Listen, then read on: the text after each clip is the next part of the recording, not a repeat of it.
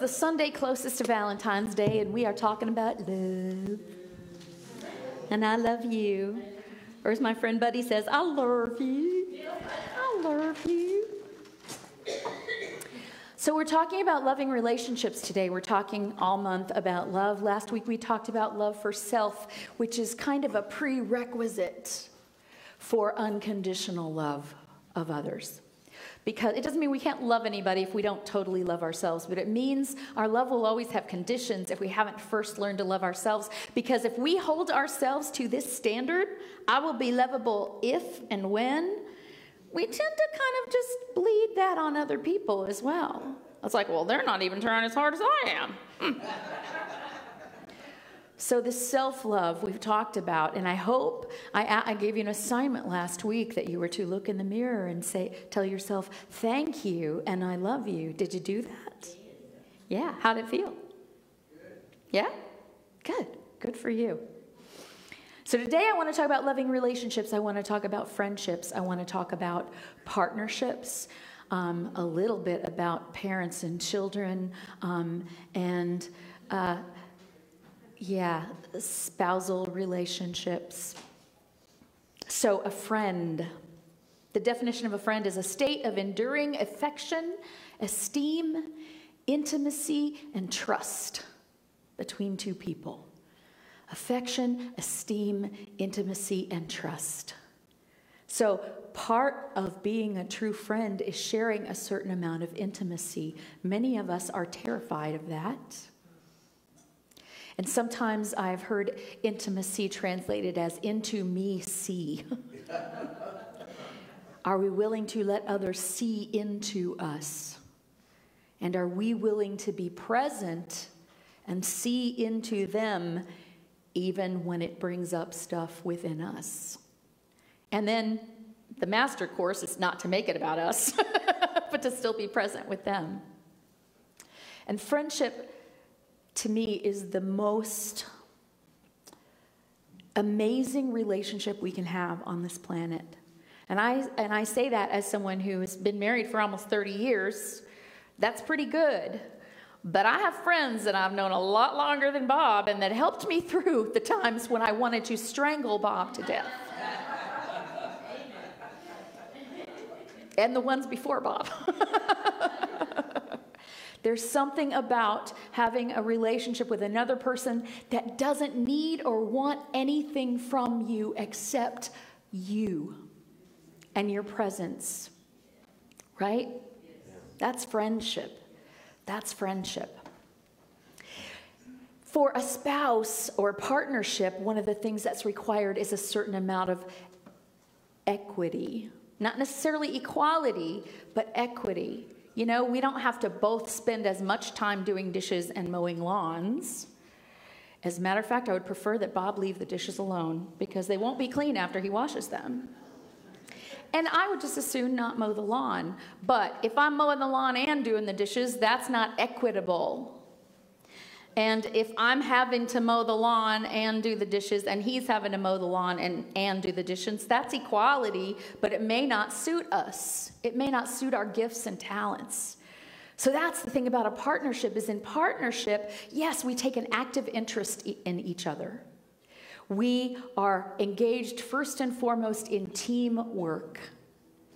And too often in partnerships, there comes a spirit of competition. Like, oh, I'm keeping score, and you are way lower on the scorecard than I am. So I get to resent you as much as I want. We don't say that out loud. We probably don't even think it consciously, but we act it out. We live it out. Something we rarely do with our friends, but we often do with our partners. And so just bringing that kind of stuff into our awareness is very, very helpful. What is, you know, am I keeping a scorecard? And some of us do it with our friends. Like, well, I've called her the last four times and she hasn't called me, so I'm just not going to call her anymore. Apparently, she didn't want to hear from me.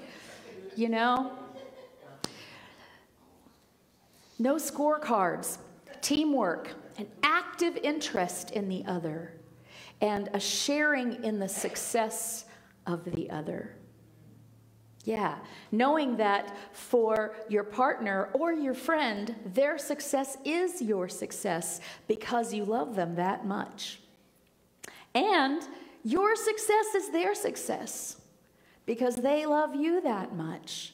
And when that is not true, then there is, there is dysfunction in the relationship. You can still love each other, but it's a, it's, a, it's a flag that says, ooh, we need to sit down and look at this a little bit. It's a commitment and investment. And it involves mutual agency. We both get to be the people that we are. And we've chosen to try to do that together, which is hard, in the same place at the same time. And so, what I want to share with you um, is, and I've shared it before, but I just love this. This is Thich Nhat Hanh, beautiful, beautiful Vietnamese Buddhist monk um, who, uh, well, his teachings are just legion. Look him up on YouTube or read one of his books. But he has this four step process to being for the healing of relationships. For the healing of relationships. And it's simply this one, darling, I am here for you. And I love that he uses the word darling. Two, darling, I know that you are here. Three, darling, I know that you suffer. And four, darling, I suffer.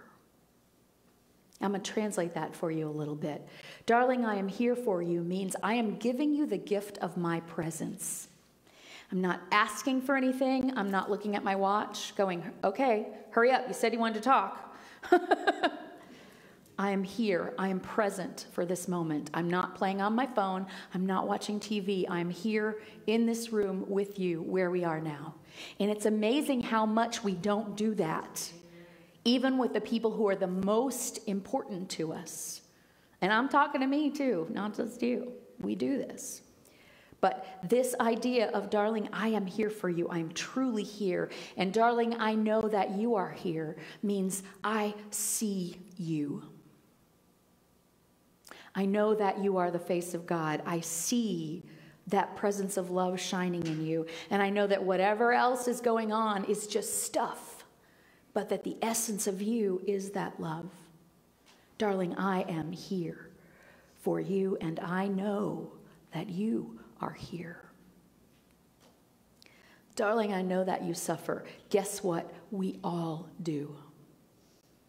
And if someone's doing something to you that you don't like, that you don't feel is fair, that makes the relationship not equitable or easy, you can count on the fact that whatever that behavior is, it comes from some sort of suffering, from fear, from lack of self esteem. Fear is often what it is, from um, past abuse and being triggered. So when we say to someone, I know that you suffer, I don't even have to know all the ways. You don't have to give me the details, but I know I know that there is a wounded place inside you just as there is inside of me, which brings us to step four. Darling, I suffer. My woundedness sees your woundedness, and it's okay because love is bigger than woundedness. Isn't that beautiful? If you want me to, I'll have Jordan send that out in an email this week, just so you have it. Thich Nhat Hanh. In, in parents and children, we are taking on roles to a certain extent. When we are the parent, it's, that's not the time when our children are young to have a completely balanced and equitable relationship. and especially when our children are teens, it's not the time. It's their role at that time is to learn how to fit into the world and we don't want them to bend themselves sideways to fit into the world. We want to support them in being who they are and also understanding that who I am and how big I want to be and what I want to do has to end where the other person's space begins. We all have to make space for one another. And too many of us, when we were children, didn't have any space made for us. Or we weren't taught that anybody else needed space. We were just allowed to barrel through life. Either way can be crippling. And so some of us, you know, none of us had a perfect childhood, I'm pretty sure. I know I didn't. But this, it is so possible to understand that I am not a child in my parents' home anymore. And so it is safe for me to go back to that child that still lives within me and give it this kind of love. Darling, I am here for you. Yeah. Darling, I know that you are here. And I know that you suffer. And I suffer too. And we're grown up. And we have choices now. And we can choose love over fear. We can understand that we actually are safe even when we don't feel safe because we know this larger truth that we are one with the one love that is. And therefore, nothing can truly harm us. Spirit is eternal. It's not possible to damage a spirit. It's only our emotions and our bodies that can be damaged, and they can be healed. And then there's this thing that's one of the Ten Commandments where we say, Honor your father and mother. Honor your father and mother. What do we owe? What do we want to give to them? Anybody have a little trouble with that honor your father and mother thing? I have seen it misused often in the church that your mother and father said so, therefore you must, which is not the same as honoring them. To honor someone means to have respect for who they are, and we all know that whether we can see it or not, Everyone is the face of God. We can honor that in our parents. And we can honor that our parents have made choices and that choices have consequences. And as we're adult as we're adults, we get to decide whether we wish to live with the consequences of someone else's choices or whether we're going to allow them to live with the consequences of their choices and we're going to make choices ourselves that we are willing to live the consequences of. I know I ended that sentence with a preposition. You get that? So it is truly honoring a parent to say, Yes, that is you, and this is me. And I absolutely honor your right to be you till the day you die, no matter how miserable it makes you. Sometimes it is that. And I won't withdraw my love from you, but my love does not um, mean that I have to live your choices or the consequences of your choices. When we're little, we have to live the consequences of other people's choices, but when we're grown, we no longer do. We can make different choices, and that is honoring. That is honoring. And it doesn't matter what anybody else outside you thinks. Well, you should, you owe this. Now, I have a theory that we don't owe our parents we owe our children. We made a concerted effort or didn't take precautions that prevented us from bringing them into the world, and we do owe them the growth and the love and the guidance and whatever as long as they are children. And um, I don't know what we owe them beyond that. I just know that by the time we get beyond that, we're pretty attached to them. And it gets harder and harder to know what is ours to do and what is not ours to do. And when we, just like with our parents, need to allow them to experience the consequences of their decisions rather than us trying to take on the consequences of their choices and decisions. And I'm going to get to that in a minute. That's called boundaries. Very few people really know what they are. But when they are children, yes, we owe them all our love and attention. But when they are grown, we have to understand that every adult gets to make choices. And there's this mythology, there's that mythology of honor your parent, honor your father and mother means just do what they tell you to do regardless. That's not honoring somebody. If somebody says, "Hey, pick up this gun and shoot that guy," oh well, I don't really want to be a murderer, but I but I honor the man who told me to do that. Right? I know that's an extreme case, but it's not really any different. You don't have to do what someone else tells you to do. You now have your own working conscience and are able to make your own choices. And then the other mythology is that there is um, this two becomes one when we get married, when we partner up with someone. The two become one. I believe that one plus one make two, held within this meta position of we're all one. We're all one. But I love how Gibran, Khalil Gibran, talks about that this is not a place where you become one and look only inward at each other. Now you're just this unit and the rest of the world swirls around, but that you choose to stand side by side and look out on the world together. With each of your vantage points widening the vantage point of the unit, of the couple. Each of you may only be able to see this much, but when you stand beside someone else who also sees this much, think about how broad your view may be, unless you say, I don't like your view. You need to come over here and be on my view, because we are one. We said that in front of the preacher. yeah. You mean other people get to completely disagree with us and look at the world in a completely different way, and we still get to love them and be in, even be in partnership with them, even work to have a balanced relationship? Yes, yes, love does not mean agreement. Love does not mean you agree with me. I mean, I think when you're seven and 13, a friend a friend is only your friend if they like all the things you like and they dislike all the things and all the people that you like but dislike. But at some point if you like them i don't have to. You go spend the afternoon with them and i'm going to go do this other thing. And if you really believe that's true i may have my opinion about you and your ability to think. And yet I honor that you're allowed to use your own brain to think what you want to think. Now, we don't tell people, you are not allowed to use your brain because I've already decided what you should be thinking, but we kind of do. we don't say it out loud. We may not say it consciously, but through our words, other words, and our actions, sometimes we are saying that. If you don't want, if you don't want to do what I want to do, then just mm-mm-mm. So it's this idea of, this is called maturity, by the way, guys.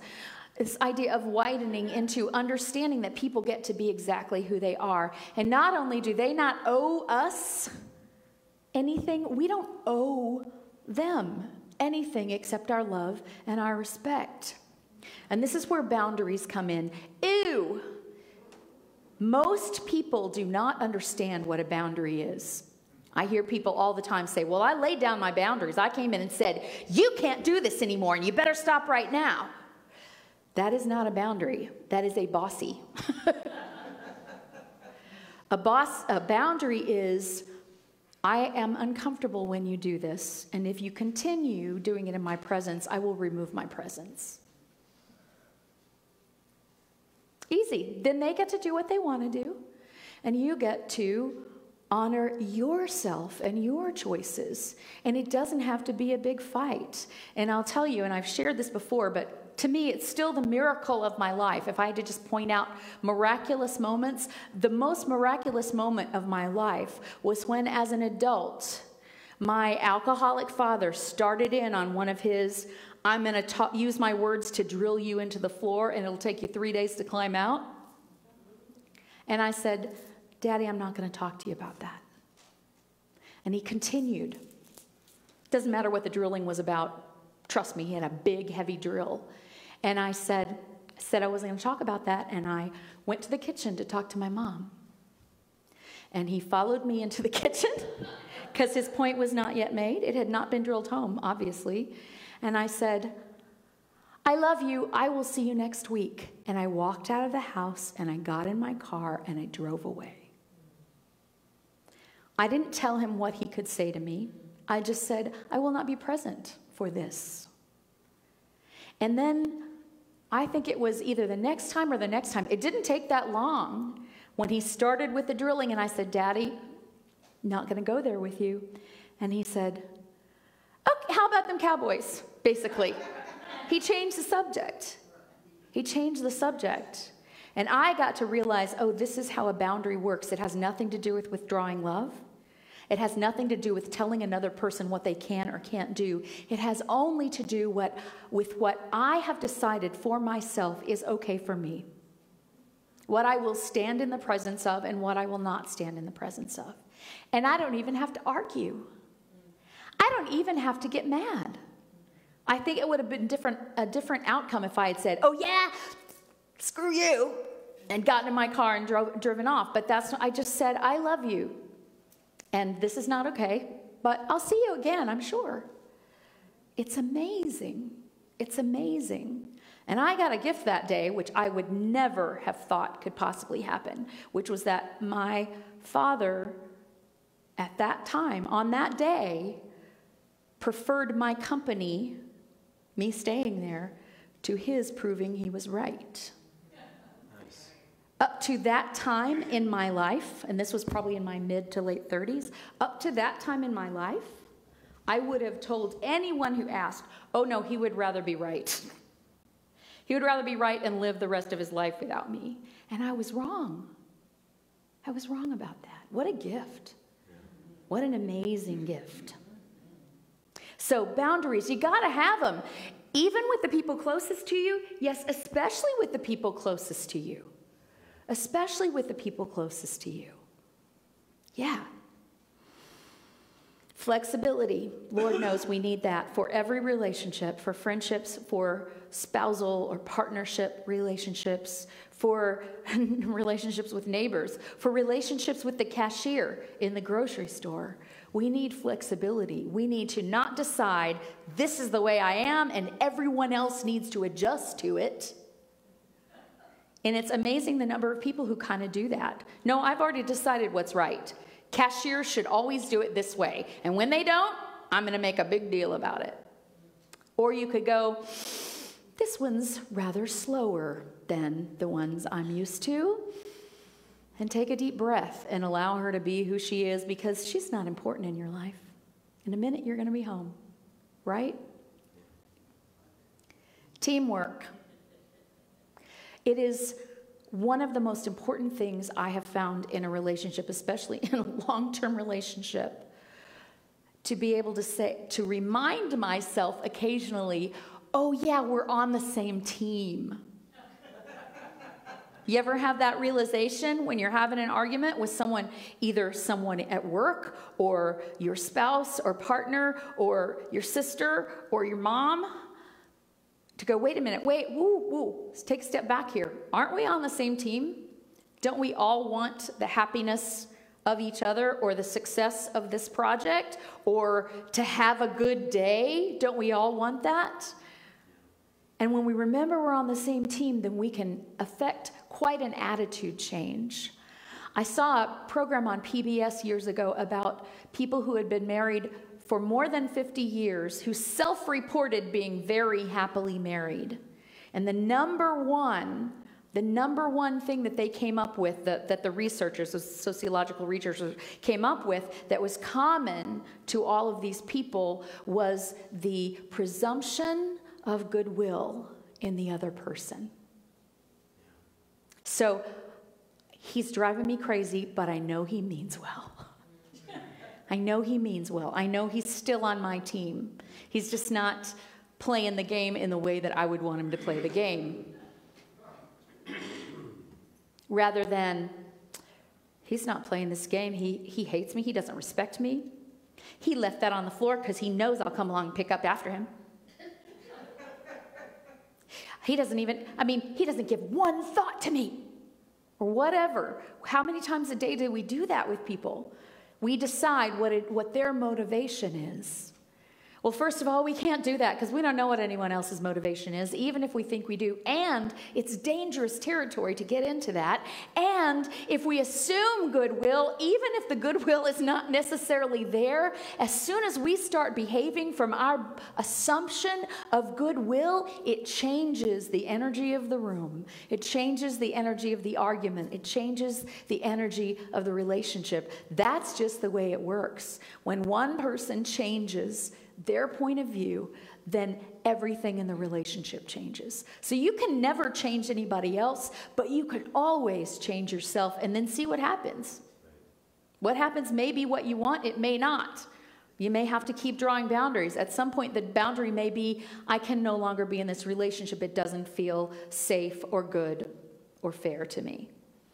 And then I can bless it with love rather than tear it down with angst or burn it down as I go out the door, right?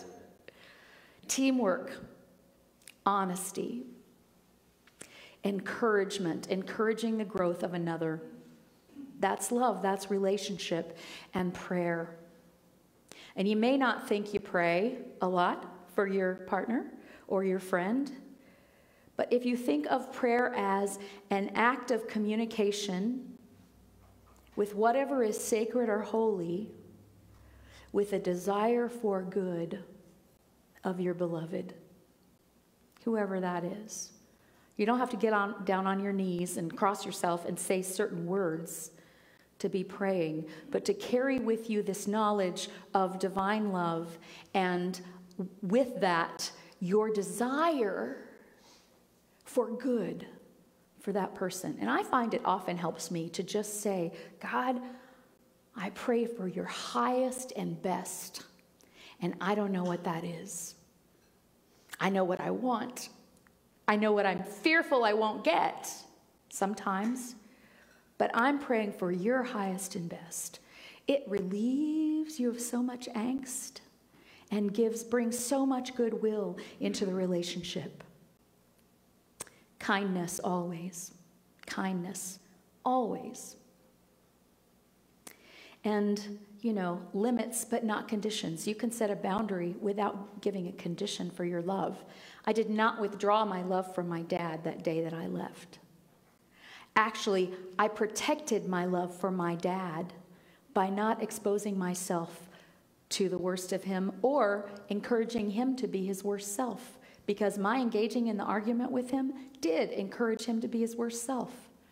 The Dalai Lama is very clear on that. He said, You don't just not put up with ugly behavior from other people for you because you deserve better, which you certainly do, but they deserve not to play out their worst self right in front of you.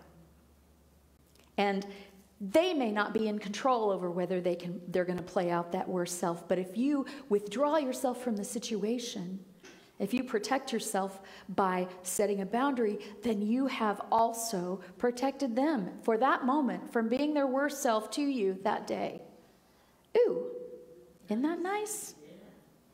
Sometimes when Bob walks away from me and I start to really get mad, I realize he's actually helping me not be as bad as I could be in the next few minutes if I keep going the way I am. Yeah, yeah. It's just a way of thinking differently. We need limits and not conditions. We need expectancy without expectation. We expect the good. We expect love. We expect togetherness. But we don't expect you to do exactly according to my plan. That's an expectation. Consistency, loving all the time, not sometimes not withdrawing our love, even if we withdraw our presence for a while, we don't withdraw our love. Mystery, which is this idea that I think I know this person, but I barely even know myself. Why do I think I know everything there is to know about this other person? I don't. And then forgiveness. Every single relationship requires forgiveness. I would not be friends with the people I've been friends with all the years I have if they hadn't been willing to forgive me for being not my best self and I hadn't been willing to forgive them for being not their best selves. Now, usually in friendships, I don't even think about it. I'm like, ooh, she's having a bad day. It's harder to do that with someone you live with. but forgiveness is always required, and we have to forgive ourselves. We have to forgive ourselves because otherwise, just as I talked about last week, if we don't forgive ourselves, that there's that thing that's between us and the mirror and we can't see ourselves clearly. And if we hold that unforgiveness against another person, we can't see them clearly. We're seeing through this grudge that we're holding. Or we're seeing through the grudge that we're holding against ourselves and, re- and, not, and still not seeing clearly the other person. So, forgiveness.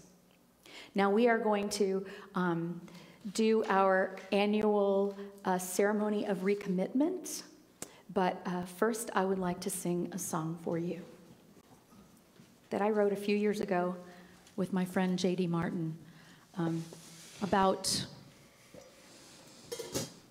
a, being with someone for a long time, whether it's a friendship or not, and how easy it is to take people for granted and how important it is to see them with new eyes.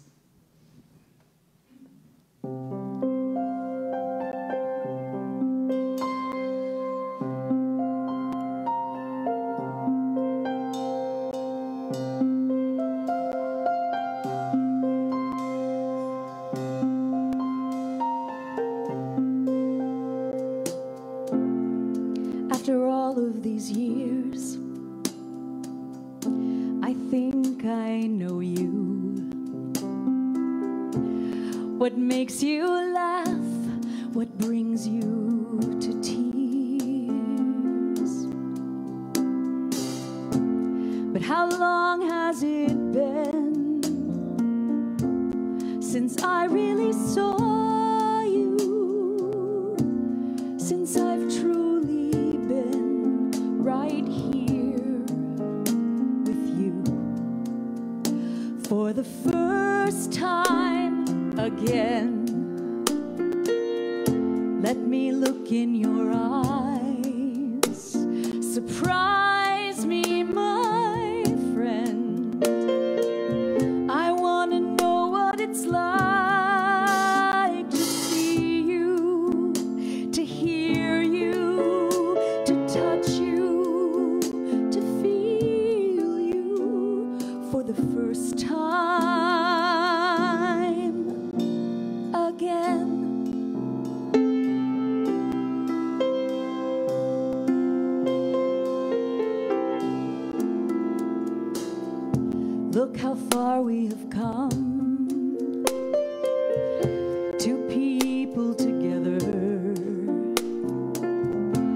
It's such amazing history. But sometimes I forget how much I really love.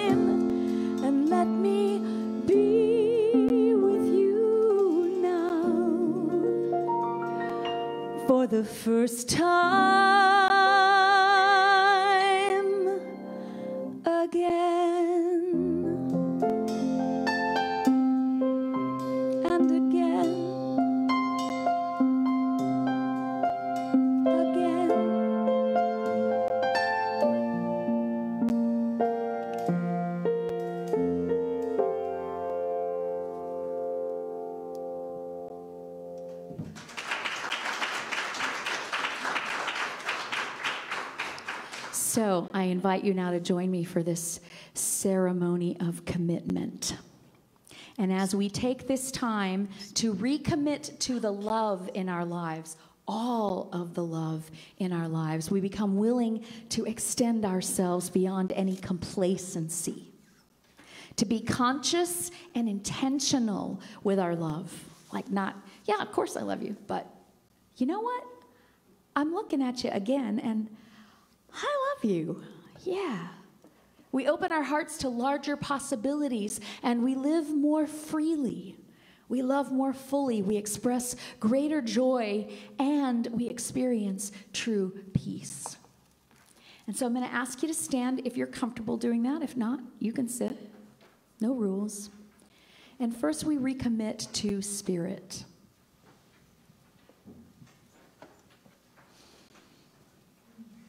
If you'll breathe deeper with me. Beloved Spirit, you are love, my source and my substance. I am born of you, and you are all of me. We live and move and have our being in oneness and perfection beyond any thought of separation. But sometimes I forget this truth, and I try to move through this world as if I were incomplete or broken as if I were all alone, and this causes me pain. So today, I dedicate myself to remembering who I truly am. I am one with God, and in that oneness, I am loving, powerful, worthy, and never alone. I give my full consent to the movement of Spirit in me, through me, as me. And if you would like, repeat with me I choose spirit. I recommit myself to love. Together, I choose spirit. I recommit myself to love. And now we're going to recommit ourselves to another person, perhaps a family member, a spouse, a friend, anyone with whom we wish to deepen and renew our connection, especially if it's felt like that connection has gone a little faulty. So, beloved one, fill in the name of whoever it is that you're thinking of. If it's someone in this room, you're certainly welcome to turn to them. I chose you. I saw your true beauty and discovered my own beauty in your presence. To you, I give and receive love and support and intimacy, but sometimes I forget who you are and who I want to be in your presence. I fail to appreciate the priceless value of our connection. And so today, I rededicate myself to this relationship, to fully loving you and accepting love from you. I am here to remember and to remind you of who you are whole, complete, beautiful. Repeat with me. Beloved, I choose you. I recommit myself to loving you. Together? Beloved, I choose you. I recommit myself to loving you. And now, the hardest love of all. We recommit to self, the relationship many of us are most likely to neglect. Beloved self, you are the form I took on at birth and the eternal spirit before, after, and beyond form. Sometimes I forget how precious is my spirit and my body. I forget my own worthiness and neglect to extend myself for my own growth and good. Today, I choose to remember I recognize that I am a treasure, whole, beloved, and deserving of all good. I'm consistently kind to myself, and I allow the wholeness of spirit to shine in me, through me, and as me. And if you will repeat with me, I choose myself, I recommit to loving me. Together, I choose myself, I recommit to loving me. We are grateful that this is done in spirit and in truth. Thank you, God. Amen.